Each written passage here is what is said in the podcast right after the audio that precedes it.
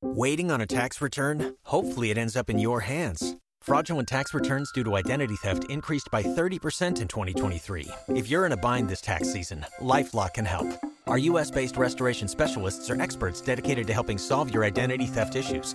And all Lifelock plans are backed by the Million Dollar Protection Package. So we'll reimburse you up to the limits of your plan if you lose money due to identity theft. Help protect your information this tax season with LifeLock. Save up to 25% your first year at LifeLock.com slash aware.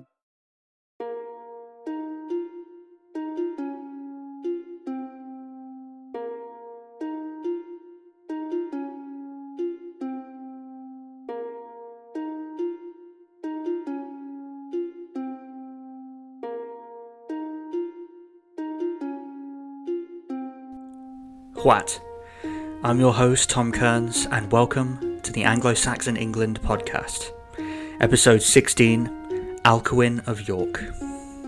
So, next episode is going to be the end of our look at Northumbria, and so I felt it would be remiss of me not to devote an episode before we wrap it all up to another one of that kingdom's most famous sons. This episode will be looking at the life and impact of Alcuin of York a man with a good claim to being the most influential Anglo Saxon of them all, at least on an international level. Alcuin was born in Northumbria in the 730s. We don't know exactly when, and we know very little about his background, although it's speculated that he came from a churlish family. Churl being derived from the Old English ceorl, which refers to a person who was not of the nobility, but who also wasn't a peasant, and thus was free despite still being subordinate to a noble lord.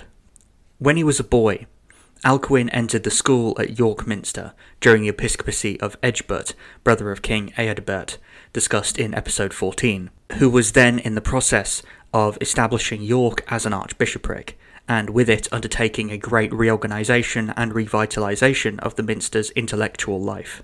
The school established there specialised in providing a comprehensive education in the seven classical liberal arts.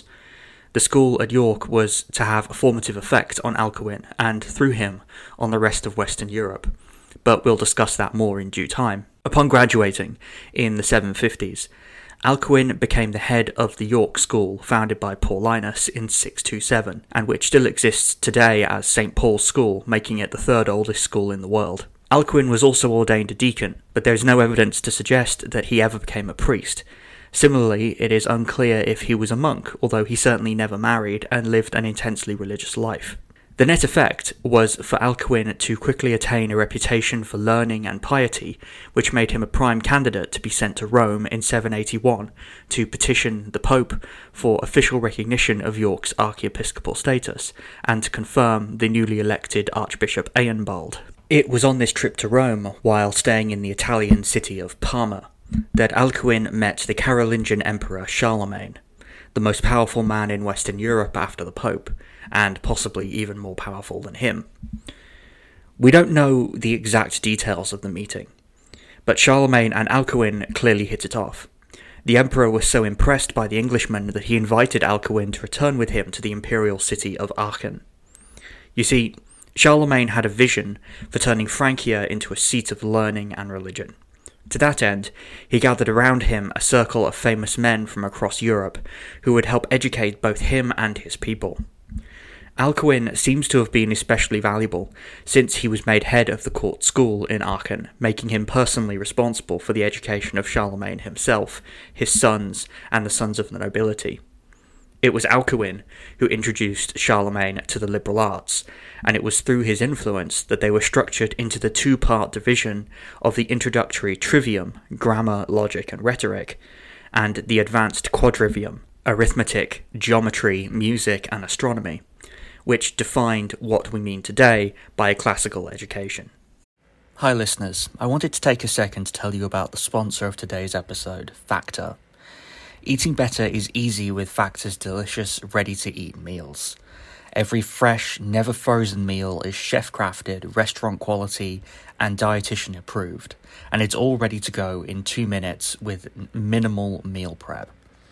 I've had some fantastic meals like butter chicken and tomato risotto with Factor, and I've got to say, I've been extremely impressed with all of them. They genuinely are restaurant quality.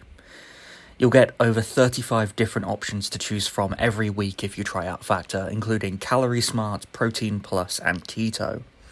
Also, with pancakes, smoothies, and more, there's over 60 add ons to help you stay fueled up and ready to go throughout the day. Factor also works around your schedule. You can order as little or as much as you need each week, and they even let you reschedule deliveries any time of when those unexpected somethings happen to pop up. And to top it all off, Factor is cheaper than ordering takeout, so it really is a smart move to try it out. Get started today and get after your goals. If you're interested in trying Factor, head to factormeals.com slash anglo50 and use code anglo50 to get 50% off. That's code anglo50 at factormeals.com slash anglo50 to get 50% off. Some evidence for how he taught in this setting is found in a book of recreational mathematical problems which he probably wrote at some point between 791 and 799. The book, called Problems to Sharpen the Young, is filled with word puzzles meant to encourage mathematical and logical thinking. Several of the problems he created are still used in classrooms today in some form, such as the wolf, goat, and cabbage problem, which is more commonly found today as the fox, chicken, and grain problem. This is the one where a farmer has to ferry all the objects over a river in a tiny boat without any of the objects being eaten by any of the other objects. As well as a teacher, Alcuin also acted as an advisor to Charlemagne, particularly on the issues of converting pagans. On this topic, the emperor had a bloodthirsty zeal, which caused him to order the death penalty for any pagans who refused baptism.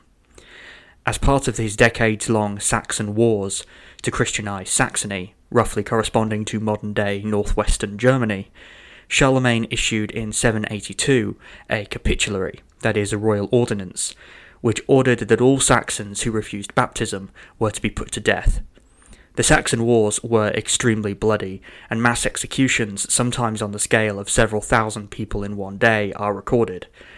Alcuin was outraged by this and castigated Charlemagne in a letter.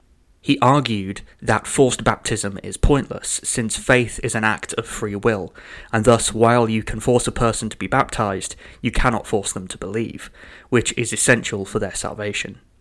This argument seems to have actually worked, since Charlemagne did indeed make refusal to accept baptism a non capital offence soon after.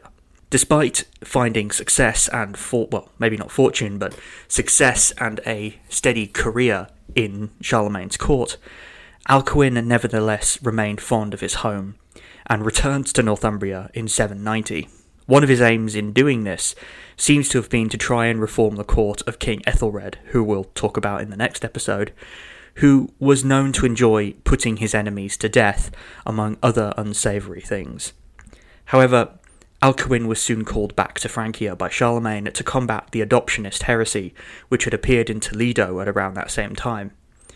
This was a multi year undertaking and culminated in the Council of Frankfurt in 794 which, among other things, formally condemned the adoptionist leaders as heretics. However, all the while, Ethelred continued his sinful ways, and Alcuin, who had been forced to leave Northumbria before he could really do much good, never returned to his homeland. The way the wind was blowing had become very clear to him by 794. A year before, in 793, Viking raiders had attacked Lindisfarne, and this event had spurred Alcuin to write letters to Heobald, Bishop of Lindisfarne, Athelherd, Archbishop of Canterbury, and to King Ethelred himself, lamenting the attack, and in part blaming Ethelred's sinfulness for inviting the wrath of God upon Northumbria. The raid affected Alcuin so deeply that he even wrote a poem based on it, from the information that he had received from contacts back in England, with the intent of commemorating the horror of that day.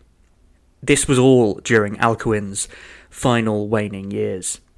In 796, a now 60 year old Alcuin finally retired to become Bishop of Marmoutier Abbey, where he worked for the rest of his life in perfecting the Caroline minuscule script. This script is the ancestor of all, really of all our modern letter forms. It was there that he died in 804, having remained friends with Emperor Charlemagne for all of the intervening years. Throughout his life, Alcuin was a prolific letter writer and poet. He also composed various books on grammar, rhetoric, and theology, He advocated for Northumbrian history and the Latin learning of the English in Francia. He's also credited with the invention of the question mark. Intellectually, Alcuin was a giant and played a key role in shaping the course of Western European education and learning. Arguably, he's of even greater importance than Bede, for while Bede is admired for the breadth of his learning and the subtlety of his mind, Alcuin helped establish many of the basic building blocks that would shape the minds of countless generations. Thus, his impact was ultimately more practical than Bede's. I'm not a utilitarian, so I don't think Alcuin's impact being more practical necessarily makes him more important, but it is undeniable that this one Northumbrian of an unknown background was key to shaping the worldviews and lives of countless people from his own day down to our own. And that, if you think about it, is pretty extraordinary. Thank you for listening. I hope you've enjoyed this episode of the Anglo Saxon England podcast. If you have, I'd like to request that you leave a positive review, positive rating, a like, a follow, or a subscribe on you know, depending on whatever platform you use, it helps to make more people aware of what it is I'm trying to do.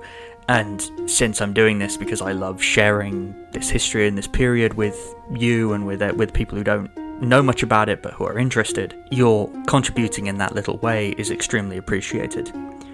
But that's all for now. I'll see you next episode. Once again, this is the Anglo Saxon England podcast, and I've been your host, Tom Kearns.